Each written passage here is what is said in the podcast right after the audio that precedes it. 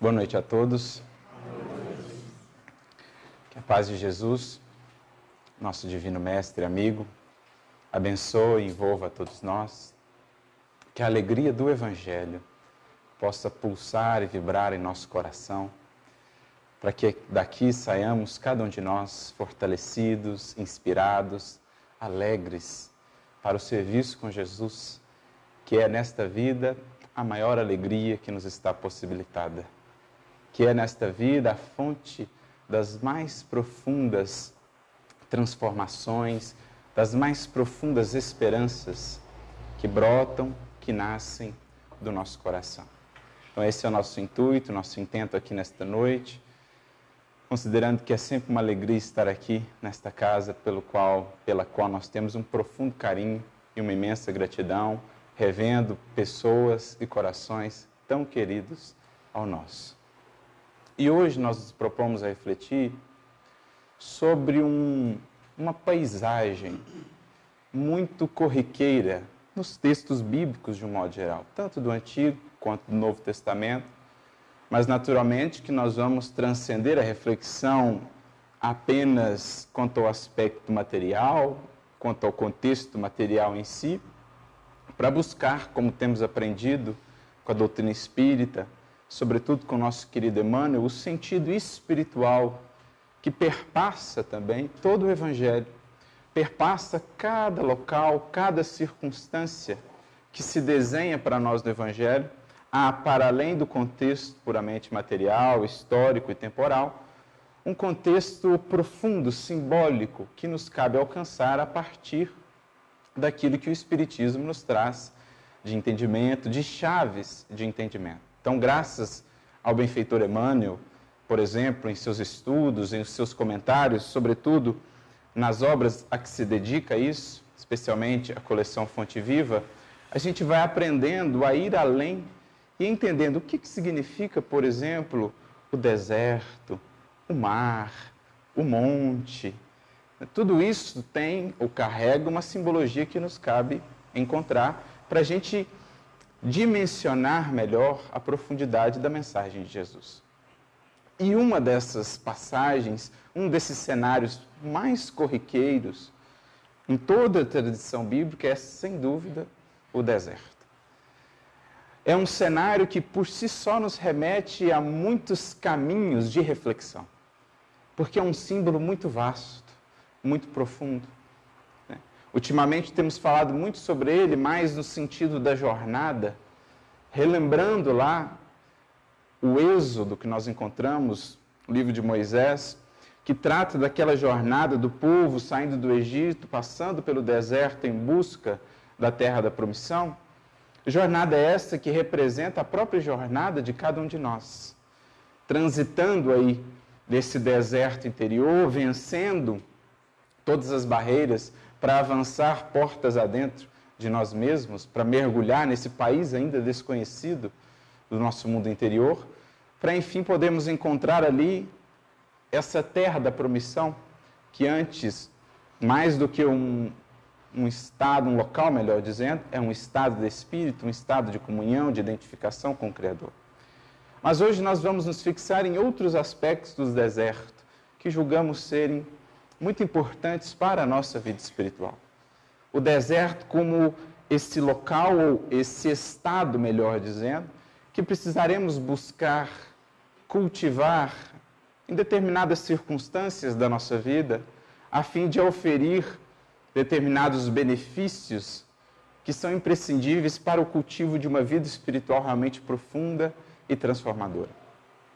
E para começar a nossa reflexão sobre o simbolismo, então, do deserto, nós recorremos a uma mensagem que está no livro Boa Nova, capítulo 19, intitulada Comunhão com Deus.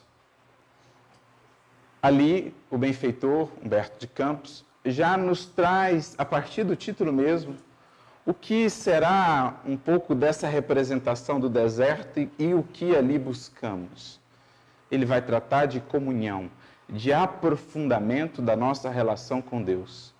Mas o que trata, o que é tratado nessa mensagem? Fala ali Humberto de Campos de um diálogo entre João Evangelista e Jesus.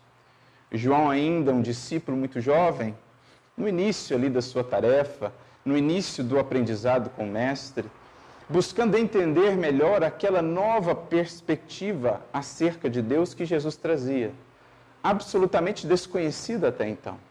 Porque Jesus falava de um Deus carinho, de um Deus amigo, de um Deus pai. Se referia a ele, inclusive, pela expressão hebraica, aramaica, Abá, que seria quase que a forma diminutiva, expressando um profundo carinho e intimidade, paizinho. Era assim que Jesus se referia a Deus. Algo que para aquele povo, dentro dos paradigmas, das perspectivas que tinham de relação com Deus até então, era algo absolutamente novo. A sua relação com Deus até então estava muito adstrita ou limitada às práticas do templo. De um modo geral, todo judeu àquele tempo deveria se direcionar a Jerusalém algumas vezes ao ano, um número mínimo de vezes ao ano, para que ali pudesse se relacionar com o Criador, através das práticas no templo, porque na concepção deles era ali que o homem via e era visto por Deus. Então, aquela sua relação com Deus passava ainda muito pelos aspectos exteriores. E ao longo de todo o Evangelho, a gente vai vendo Jesus nos convidando a renovar isso. É muito belo nesse sentido seu diálogo com a mulher samaritana, quando ele fala da adoração em espírito e verdade, não mais neste ou naquele monte, não mais no Monte Sião, onde ficava o templo, ou no Monte Gerizim, onde ficava outro templo, nesse caso dos samaritanos, mas adoração em espírito e verdade, aquela que passasse pelo templo do Espírito. É assim que vemos Jesus dialogando com os discípulos diante da magnificência do templo, que os discípulos exaltavam: Olha só, mestre, que belas colunas. E então Jesus dirá: Não ficará pedra sobre pedra, mas em três dias edificarei um novo templo. Fazendo uma referência à ressurreição, melhor dizendo, ao seu retorno em espírito, como a dizer que o verdadeiro templo a ser encontrado é o próprio Espírito. Ao que mais tarde Paulo falaria em suas cartas: Não sabeis que sois vós o templo de Deus e que o Espírito de Deus habita em vós? Então, ao longo de todo o Evangelho, nós vamos vendo Jesus renovando essa relação da criatura com o Criador. Emmanuel, inclusive, vai definir o Evangelho como a ciência divina da ligação da criatura com o Criador. O Evangelho que estudamos, a mensagem eternamente viva e atual de Jesus, é essa ciência divina que, no transcurso dos séculos, na medida em que nos aplicamos a ela, vai nos ensinando a arte de nos conectarmos a esse Criador amoroso. Então, é mais ou menos esse o tom da conversa entre João Evangelista e Jesus nesse capítulo, comunhão com Deus. João não sabia muito ao certo ainda como manter, como cultivar essa comunhão perene, a qual ele já ansiava, ele tinha sede por aquilo, por aquele equilíbrio, por manter, por cultivar aquele estado de confiança? Aquele sentimento de fato conectado àquele amor do qual Jesus falava mas ele não sabia muito ao certo como fazê-lo. Diz ele, inclusive, que foi buscar auxílio com os essênios. Olha que interessante. João tinha um amigo que se instruía com os essênios. E houve então desse amigo que todo o processo de interação com o pai deveria se dar no insulamento, no oculto, ele então, sem entender muito bem aquilo, os essênios que tinham uma vida muito ascética, afastada das demais pessoas, né, uma vida quase que insulada, voltada ali para os seus trabalhos e para disciplinas muitas vezes muito severas, ele então recorre ao mestre para com ele buscar os caminhos para realmente alcançar aquele seu intento, a comunhão com aquele pai amoroso. Então é que Jesus diz para ele: João, todos os seus questionamentos, todas as suas angústias ainda existem porque não percebeste que, em verdade, todo espírito tem o seu santuário íntimo, em que o amor e a sabedoria do Pai se manifestam através das vozes da consciência. Os essênios levam muito ao excesso esse aspecto do oculto, do insulamento, mas temos de compreender, João, que a verdade e o bem devem ser patrimônios da humanidade. Acima de tudo, portanto, Jesus o orienta para uma relação com Deus que passasse pelo íntimo. Há uma busca por essa intimidade, por esse santuário interno, por esse silêncio, esse deserto interior, onde ali se pudesse ouvir, se pudesse perceber a presença divina. Então Jesus vai orientando nesse sentido, mas após o diálogo, João ainda fica com algumas dúvidas a respeito e então, como aluno, pede a Jesus: Mestre, as suas reflexões me apontam novos caminhos, mas eu te peço, quando surgir uma circunstância assim mais concreta, uma circunstância em que um exemplo mais claro possa se dar, por favor, me transmita novamente essa lição. E Jesus então lhe diz: Te prometo, quando surgir a circunstância, trarei novamente à tona esse assunto. Eles estavam em Jerusalém, numa das eventuais idas de Jesus a Jerusalém, e então preparavam-se para retornar, descendo até Jericó, de onde então caminhando ao lado do Jordão, provavelmente subiriam novamente à Galileia. Mas nesse trecho entre Jerusalém e Jericó, Jesus então, naquela paisagem agreste, naquela paisagem desértica, vê à margem do caminho um homem que cavava. O suor escorria de seu rosto e ele, no empenho, cavava, cavava um poço profundo. Jesus atina então, eis o momento, a oportunidade para a transmissão da lição. Para, volta-se aquele homem e então pergunta. Naturalmente que Jesus já sabia o que ele fazia.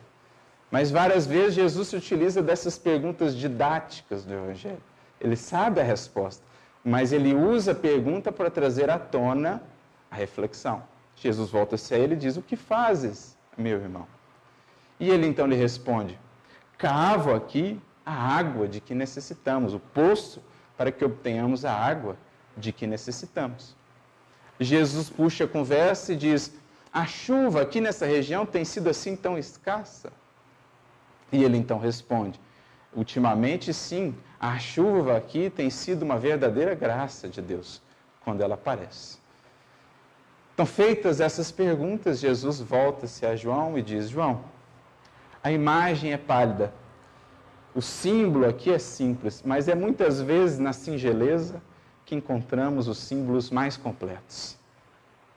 É muitas vezes na singeleza das pequenas coisas, dos pequenos detalhes da vida e da natureza, em que a lei divina se mostra em toda a sua beleza. Ele então diz: Aqui, João, nós podemos perceber muito bem aquilo que você buscava entender como que Deus está ao mesmo tempo ao redor de nós em toda parte, mas também dentro de nós, nesse templo que nos cabe buscar. Esse homem que cava, naturalmente sabe que sem a chuva não existiriam os mananciais na terra. Mas nem por isso deixa de cavar em busca da água que a providência divina armazenou no subsolo. Dentro desse símbolo, portanto, João, precisamos entender na chuva a expressão da misericórdia divina, sem o alto, o amparo do Criador que nos chega de fora, na forma de circunstâncias, de recursos, de oportunidades, de momentos, de acontecimentos, de pessoas que representam a atuação de Deus em nossa vida.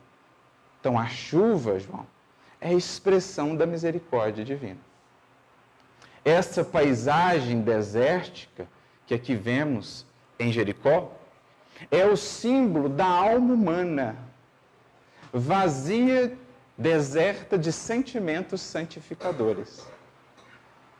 E esse homem que cava é o símbolo do cristão ativo cavando junto aos caminhos ásperos do mundo, muitas vezes com sacrifício, suor e lágrimas, a fim de encontrar a luz divina em seu próprio coração. Ou seja, a fim de encontrar esses mananciais em si mesmo. E a água, João, é o mais belo símbolo da essência divina, que está tanto nos céus quanto na terra. Isto é, que está tanto fora de nós, como também em nós mesmos. Então, olha o quadro maravilhoso que Jesus nos traz, aproveitando ali aquele ambiente desértico. A gente já começa a entrar aqui no sentido do deserto. A misericórdia divina é a chuva. Os recursos que nos chegam, como disse, pessoas, acontecimentos, oportunidades, representam esse amor divino que nos embala, que nos envolve. Mas somos nós muitas vezes esse deserto. Essa alma ainda vazia dos sentimentos santificadores, sequiosa da paz, da luz divinas, da água viva, que possa converter o deserto em jardim. E é preciso muitas vezes que na ausência digamos, das facilidades exteriores, na escassez de recursos exteriores, aprendamos a mergulhar em nós mesmos para encontrar a água, a expressão da misericórdia divina que também está em nós, no templo íntimo da nossa consciência.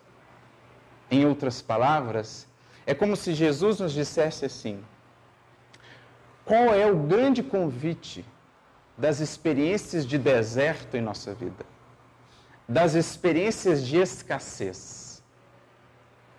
Quando a gente passa por um momento de escassez de afeto, quando a gente passa por um momento de escassez de recursos, quando a gente passa por um momento de escassez de facilidades, em que a vida parece não nos favorecer exteriormente, em que as coisas parecem não ir tão bem assim, em que a presença divina parece não se mostrar, o que essas experiências estão nos convidando a fazer? A adotar a postura do cristão ativo que reconhece é chegado o momento de cavar. É chegado o momento de introspecção, de mergulho e aprofundamento interior. Esse é o primeiro aspecto importante do deserto. O deserto em nossa vida, as experiências de escassez, de aspereza, de impermanência no âmbito exterior, são grandes convites do Senhor em Sua infinita misericórdia para cavarmos fundo em nós, para descermos mais fundo do que temos descido, a fim de fincar raízes que possam alcançar essas reservas que estão em nós mesmos, que uma vez encontradas, não mais nos faltarão. Por isso que muitas vezes as circunstâncias exteriormente se desajustam, não vão bem, não dão certo. É o convite da vida a buscarmos, em oposição à impermanência que vemos lá fora, a buscarmos a permanência, a constância, a abundância que há por dentro. Não é a mesma coisa que Jesus diz à samaritana? Ao invés de buscarmos os poços do mundo que poderão secar, que poderemos não encontrar, Jesus dirá: quem bebe dessa água terá sede novamente. Mas quem beber da água que eu lhe der, nunca mais terá sede. Porque a água que eu lhe der se tornará nele numa fonte a jorrar para a eternidade. O que Jesus está dizendo? É preciso aprendamos a buscar nos momentos de escassez e deserto a fonte que há em nós. A água que nos chega do Evangelho, nos descedenta, vai nos ensinar justamente a cavar e a perceber que a água que Jesus nos traz através do Evangelho, que essa fonte que ele nos proporciona está também em nós. É isso, essencialmente, o que Jesus veio nos ensinar. Veio nos ajudar a perceber que o ser que mergulha em si mesmo e encontra essa presença divina, esse manancial inesgotável, não terá mais o que temer, porque aonde quer que esteja levará consigo o seu manancial. Para esse deserto não faltará, pois, mais água. Ele terá encontrado essa fonte. Ele terá criado em si mesmo um oásis. O que é um oásis no deserto? Senão aquele local em que esse manancial interior consegue vir à superfície. Essa é a busca de todos nós. Convertermos-nos em oásis. Trazer esse manancial que trazemos para a superfície, para a superfície. Oásis que satisfaremos a nós mesmos em nossa sede, a nossa ânsia existencial, mas que serviremos também aos outros. Porque uma vida assim transformada, uma vida convertida no Evangelho, em oásis, ela descedenta a muitos e muitos corações. Quem tivesse alguma dúvida nesse sentido, bastaria pensar num Chico, num Eurípides, num Bezerra, que outra coisa não foram senão essas almas oásis, que em meio aos desertos e às agruras da vida se faziam fonte abundante. E as almas vinham neles beber, buscar sombra, buscar alento, alívio e consolo, para seguirem a sua jornada pelo deserto, em busca do oásis que um dia irão ser, que um dia iremos ser, todos nós. O deserto, portanto, num primeiro aspecto, é convite à introspecção como são, por exemplo, as árvores da caatinga, do cerrado, dizendo mais respeito aqui a nós? Qual a característica que as define diferentemente, por exemplo, das árvores da floresta amazônica? Profundidade de raízes. Enquanto as árvores de locais mais úmidos crescem em horizontalidade, as árvores dos locais mais secos, secos crescem em profundidade. Assim é na caatinga, assim é no deserto. E é de profundidade que nós precisamos. Porque é profundidade de raízes que dá sustentação. A árvore, diria Jesus, é conhecida pelos seus frutos, mas poderíamos acrescentar, é mantida e nutrida pelas suas raízes. E sem raízes profundas, no momento do testemunho, falta base, falta sustentação, e a árvore, a plantinha nascente seca não é o que está na parábola do semeador? O segundo tipo de solo, aquela que, aquele solo que acolhe a semente, ela logo floresce, ela logo germina, mas em vindo o sol, porque o solo era raso, ela não criou raízes profundas, ela seca, porque não alcançou os mananciais profundos. Então nós precisamos de aprofundamento de raízes. E isso nós só fazemos nessa introspecção, nesse lidar com nós mesmos nesse mergulho em nós mesmos. Então, os momentos de dificuldade em nossas vidas, os desertos, são os grandes convites da misericórdia divina para encontrarmos esse manancial interior. Para estreitarmos essa relação com o Criador, que se dá, acima de tudo, na intimidade. Mas há um outro aspecto a que o deserto nos remete que é também fundamental nessa relação com Deus, já vamos percebendo que não se trata esse deserto tanto assim de um aspecto exterior, de um insulamento exterior, mas antes de um mergulho íntimo, para que nessa intimidade, nessa profundidade, a gente possa se relacionar melhor com o Pai. E a gente viu que essa profundidade, essa introspecção é, sobretudo, aprendermos a lidar mais com nós mesmos, a convivermos com nós mesmos a nos desvincularmos um pouco dos, das distrações, dos ruídos exteriores, para nesse silêncio interior nos relacionarmos melhor com nós mesmos. Por isso, outro aspecto fundamental que o deserto nos remete, aspecto esse muitas vezes por nós não tão valorizado assim, é o aspecto do silêncio. No mundo de tantos ruídos, de tantas distrações, é preciso voltarmos a esse silêncio que representa a convivência com nós mesmos.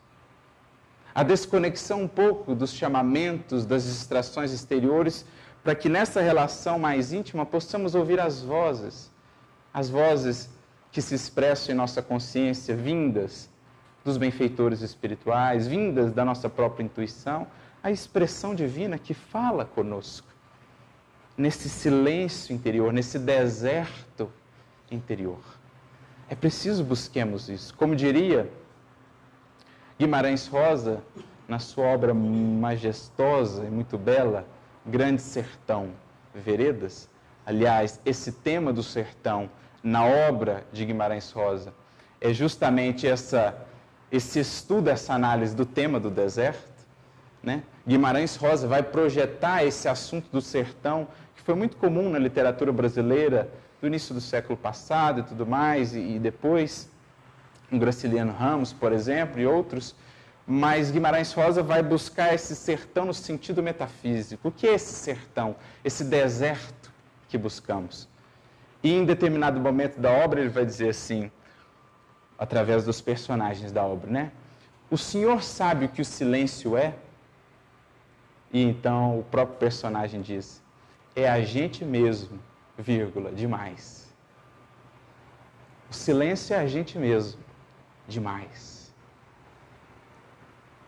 Então, aprender a conviver com momentos de silêncio, com momentos de deserto, é aprender a nos ouvir, a nos conhecer. Sem as fugas do mundo que outrora intentávamos, buscando os lugares desertos no aspecto exterior, o silêncio exterior que muitas vezes não representa aprofundamento. Mas perceber que é preciso buscar esse silêncio interior, esse deserto interior da qual muitas vezes fugimos porque não suportamos a convivência com nós mesmos. Não suportamos ainda o olhar para nós mesmos. Não estamos treinados em ouvir as vozes que o silêncio nos traz, da consciência que nos conclama mudanças, a voz dos nossos benfeitores que aponta caminhos diferentes daqueles que muitas vezes não queremos deixar.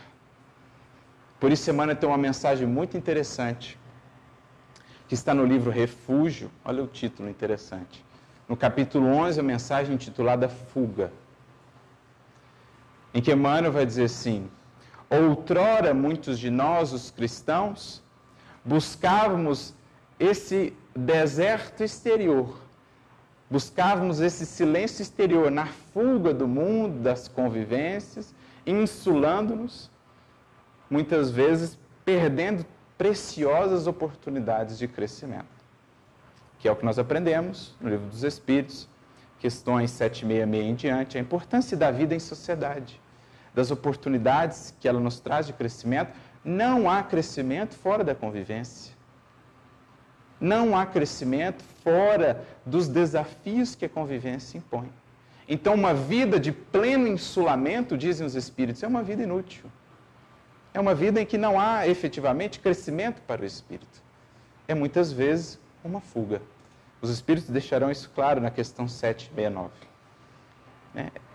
Outra coisa é ter momentos de insulamento, é ter momentos de solidão, é buscar momentos de silêncio. Mas fazer disso o mote da vida é o que muitas vezes fazíamos lá atrás, fugindo das transformações, buscando esses locais ermos. Mas Emmanuel dirá: hoje a fuga é diferente. Emmanuel vai dizer assim: hoje, ao invés de buscarem esses desertos exteriores, muitos fogem para os ruídos ensurdecedores do mundo, a fim de não ouvirem a consciência que clama por mudanças, por novos horizontes. Muitos fogem mergulhando nos prazeres sensoriais na vida puramente voltada para os negócios da terra, para depois despertarem no tédio, no sofrimento, na mais profunda penúria espiritual.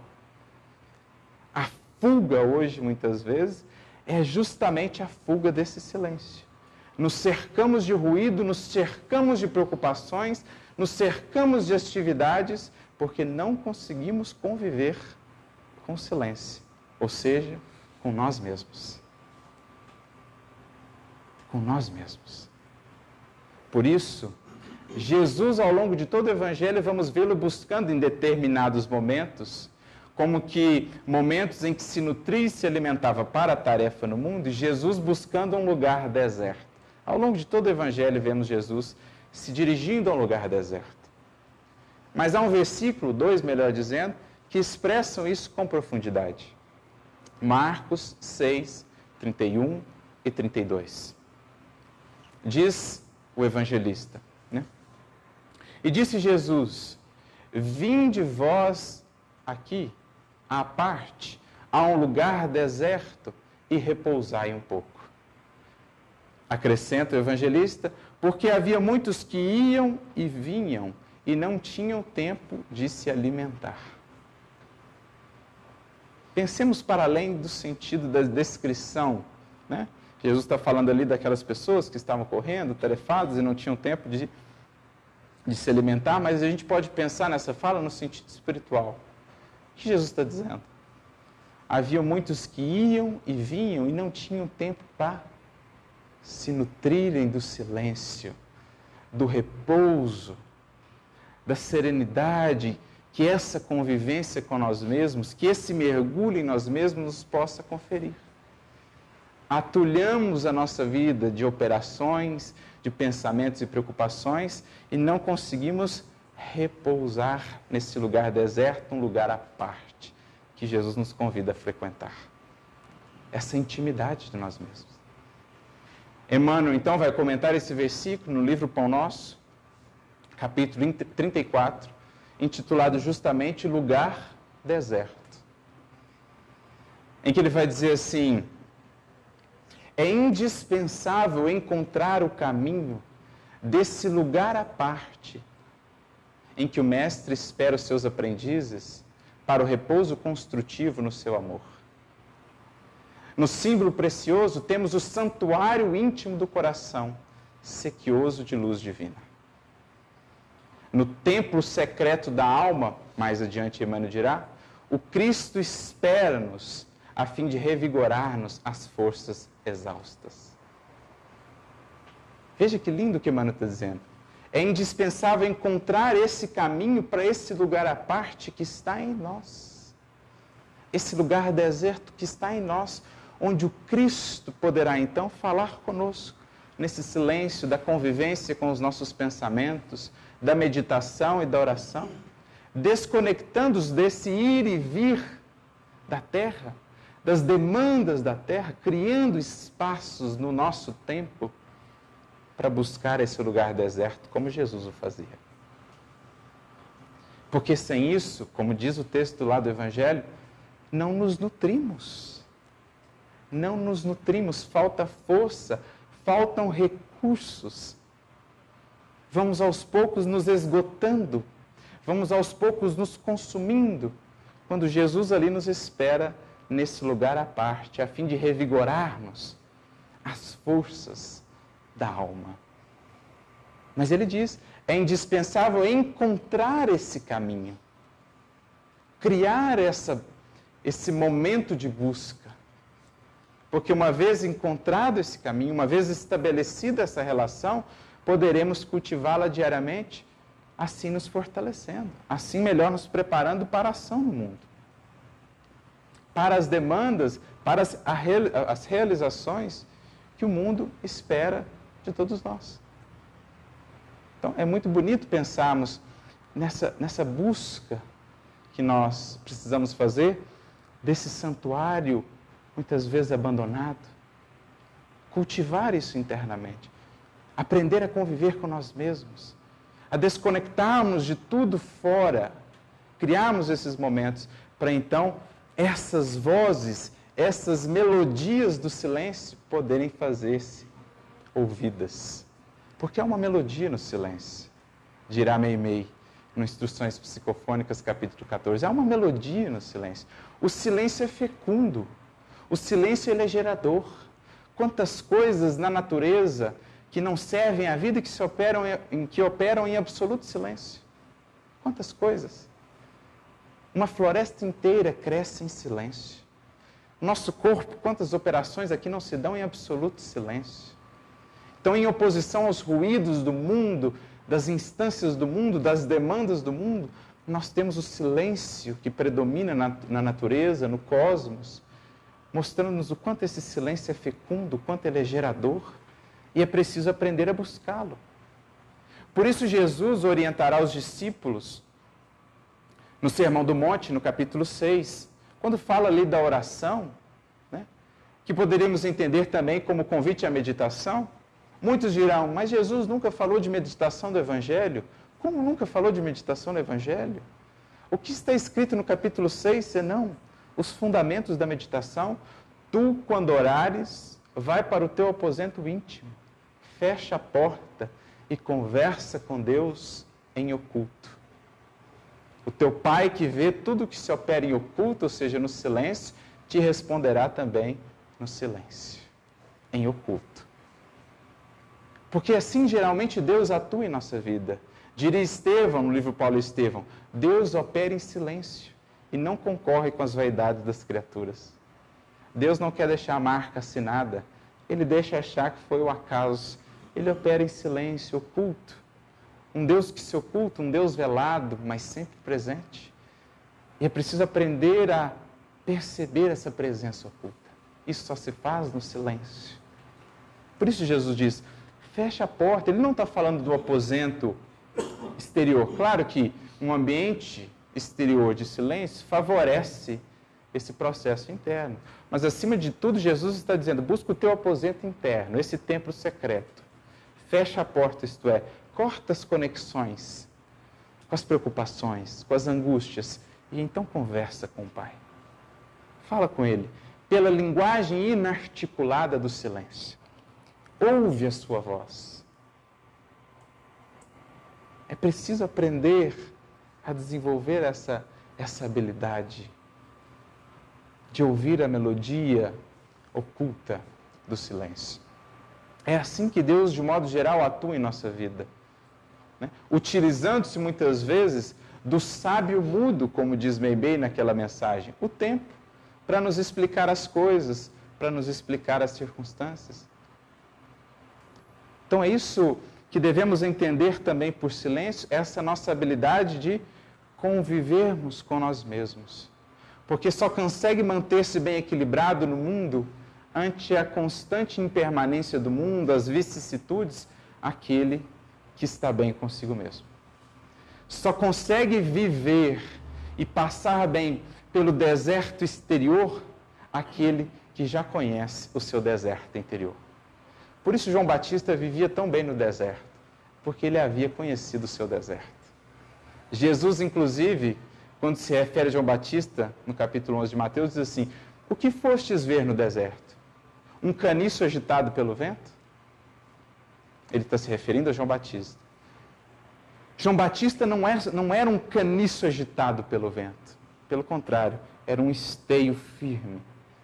Conseguia viver no deserto daquelas disciplinas, daquelas agruras, porque internamente já se relacionava muito bem com o seu deserto.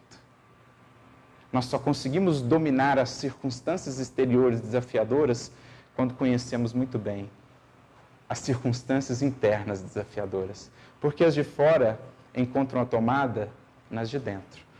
Essas aqui estão bem ajustadas, o de fora pouca ascendência tem sobre o que ocorre aqui dentro. Novamente, recorrendo ao símbolo de Guimarães Rosa, o sertão, que poderíamos pensar é esse modo de ser tão nosso, isso é o sertão, o sertão na obra de Guimarães, ele representa ao mesmo tempo a injunção dos aspectos exteriores da vida, as dificuldades, as vicissitudes, como também esse mundo interior. Então, esse paradoxo. O mundo externo me influencia. Em alguns momentos ele vai dizer assim, através dos personagens: ou você governa o sertão, ou o sertão te governa. Em outras palavras, ou você governa o seu deserto, ou você conhece o seu deserto, ou você domina o seu deserto, ou você convive com o silêncio do deserto, do seu sertão, ou o sertão de fora te governa. Em outras palavras, ou você cria uma vida interior tão profunda, tão transcendente, tão transbordante, que ela se sobreponha às circunstâncias e injunções do mundo, ou estas circunstâncias e injunções te sufocam. É o que Jesus diz. Eu venci o mundo. Ou você vence o mundo ou o mundo te vence. Ou a sua vida interior se projeta para fora, transformando o seu mundo exterior, ou o mundo exterior se projeta para dentro, te sufocando. Então, olha a profundidade metafísica da ideia de sertão na obra Grande Sertão Veredas. São as veredas internas a serem descobertas. Então, em outro momento, Rosa vai dizer assim: é preciso sair do sertão. Mas só se sai do sertão tomando conta dele adentro. Olha a profundidade dessa fala. O que, que é o grande desafio do espírito? Sair do sertão, isto é, aprender a governar as circunstâncias e não ser por elas governado. Aprender a tomar as circunstâncias que nos chegam e fazê-las instrumento de crescimento, ao invés de tomá-las como instrumentos de queda. Mas como é que eu saio do sertão? Como é que eu saio disso? Governando ele adentro. Só entrando e conhecendo o meu deserto, o meu silêncio, eu mesmo, é que eu então posso governar o deserto lá fora.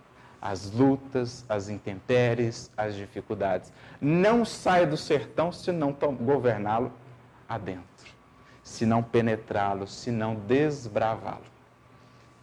Então, essa é a proposta metafísica do sertão em Grande Sertão Veredas, que é a mesma ideia do deserto no Evangelho.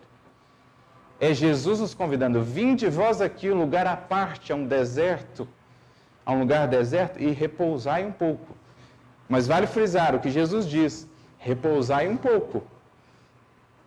Não é só viver de solidão, não é só viver de insulamento. É criar momentos de convivência com nós mesmos, de preparação, e depois voltar ao sertão da vida, da luta. Como Jesus fazia. Ia a um lugar deserto e voltava. Então é repousar e um pouco. Porque esses momentos em que estamos com nós mesmos, em que nos desconectamos das demandas da vida, do terra a terra, das preocupações, esses momentos de descanso, digamos assim, fazem parte também da lei natural. Os próprios Espíritos vão nos dizer, na questão 682, quando Kardec trata da lei de trabalho e, portanto, também do descanso, Kardec pergunta se o descanso, dentro de certos limites, não faz parte também da lei natural. E os Espíritos respondem, claro, tanto para a recomposição do próprio corpo, mas, acima de tudo, dizem eles, por meio do descanso, a inteligência se liberta um pouco das amarras da matéria. Por meio desse contato com nós mesmos, a gente sai um pouco das algemas da vida, da estreiteza dos sentidos. A gente, a gente transcende um pouco, a gente alcança faixas mais elevadas de sintonia. Da importância desses momentos de deserto. A solidão do estudo, da introspecção, da meditação, da oração, a gente sai, o espírito sai um pouco da gaiola, da matéria e plana em horizontes mais vastos, vê mais além. E, naturalmente, conecta-se com fontes de inspiração mais elevadas. Por isso, Leon Denis, no seu livro fabuloso, Problema do Ser, do Destino e da Dor, capítulo 24, a disciplina do pensamento e a reforma do caráter, em que ele faz um paralelo muito interessante, como que o trabalho do nosso pensamento impacta na reforma do nosso ser como um todo. Ele diz assim: o estudo silencioso e recolhido é uma fonte muito fecunda para o pensamento. As obras fortes são filhas do silêncio, as grandes obras os grandes trabalhos um dia nasceram do silêncio de um pensamento, de uma reflexão, de uma oração, que foi sendo cultivado, aquele, aquela sementinha que ali foi recebida e que depois se torna algo grandioso. Mas ele diz: o silêncio é o que gera as grandes obras. A palavra é importante, dirá ele, mas muitas vezes se degenera, caindo em conversas estéreis, em distrações. Porém, no silêncio, na meditação, o espírito se concentra, volta-se para os aspectos mais solenes, mais graves da vida e das coisas. É banhado pelas correntes do mundo espiritual, naquele que se concentra, que estuda, que silencia, que ora, junto dele estão as mentes mais elevadas que o querem aparar, que o fecundam com ideias, com pensamentos, com sugestões. É aí que se estabelece essa relação profunda com a espiritualidade. Como diz o próprio Espírito de Verdade, no Evangelho segundo o Espiritismo, capítulo 6, no silêncio de vossos pensamentos, eu, o jardineiro divino, vos cultivo. Jesus nos cultiva no silêncio dos nossos pensamentos. Naquele momento em que a gente está ali orando, estudando, se esforçando, desconectados lá de fora, ali Jesus se faz mais presente, ali essas vozes tênues, sutis se fazem mais claras. Ali a nossa mente se fecunda de ideias, de renovação. Esse o deserto, portanto, do qual Jesus nos fala. Né? Ao mesmo tempo que é introspecção, é silêncio, é convivência, é comunhão, tudo isso nesse símbolo do deserto. Não a fuga do mundo, não um insulamento, mas criar momentos, preferencialmente diários, de convivência com nós mesmos. Seguido, conviver com nós mesmos. Mas se tem alguém com quem conviveremos pela eternidade afora, esse alguém somos nós mesmos. Que seja agradável essa convivência. Que seja feliz, que seja profícua essa convivência. Mas aí a gente chega, para e não consegue. Tem que pôr uma música, tem que pôr uma série, tem que pôr um filme, tem que pegar alguma coisa para fazer, porque na hora que a gente para, aqueles gritos começam a vir, começam a somar, a consciência clamando: Meu filho, olha para mim, me ouve, me escuta. Esse é o silêncio, esse o deserto. Como preparação fundamental para o trabalho, para a realização no mundo. Por isso, separamos aqui uma mensagem de Emmanuel, que está no livro Caminho, Verdade e Vida, capítulo 168, intitulada Na Meditação. Mas como dizíamos, muitas pessoas às vezes nos procuram falando, ah, mas Jesus nunca falou sobre meditação, Jesus nunca orientou meditação, o Espiritismo, portanto, não fala de meditação. Como não? É só saber ler e trocar as palavras, entender o sentido profundo. Né? Quando Jesus nos convida a esse lugar deserto, o que ele está falando? Meu filho, medita, esteja contigo, conviva contigo, ouça-te. Então ele comenta justamente o versículo de Marcos, seguinte àquele que citamos, o versículo 31, o versículo 32 diz: E foram sós num barco para um lugar deserto. Aí Emmanuel começa dizendo assim: Tuas mãos permanecem extenuadas por fazer e desfazer. Teus olhos, naturalmente, estão cheios da angústia recolhida nas perturbações ambientes. Doem-te os pés nas recapitulações dolorosas. Teus sentimentos vão e vêm através de impulsos tumultuários influenciados por mil pessoas diversas. Tens o coração atormentado. Então, é essa muitas vezes a condição em que nós vamos nos encontrar quando nós entramos na rotina coração angustiado, olhos cansados, pés doloridos, mãos extenuadas. Por quê? Lembra lá da fala de Jesus no versículo anterior? Muitos iam e vinham e não tinham tempo para comer.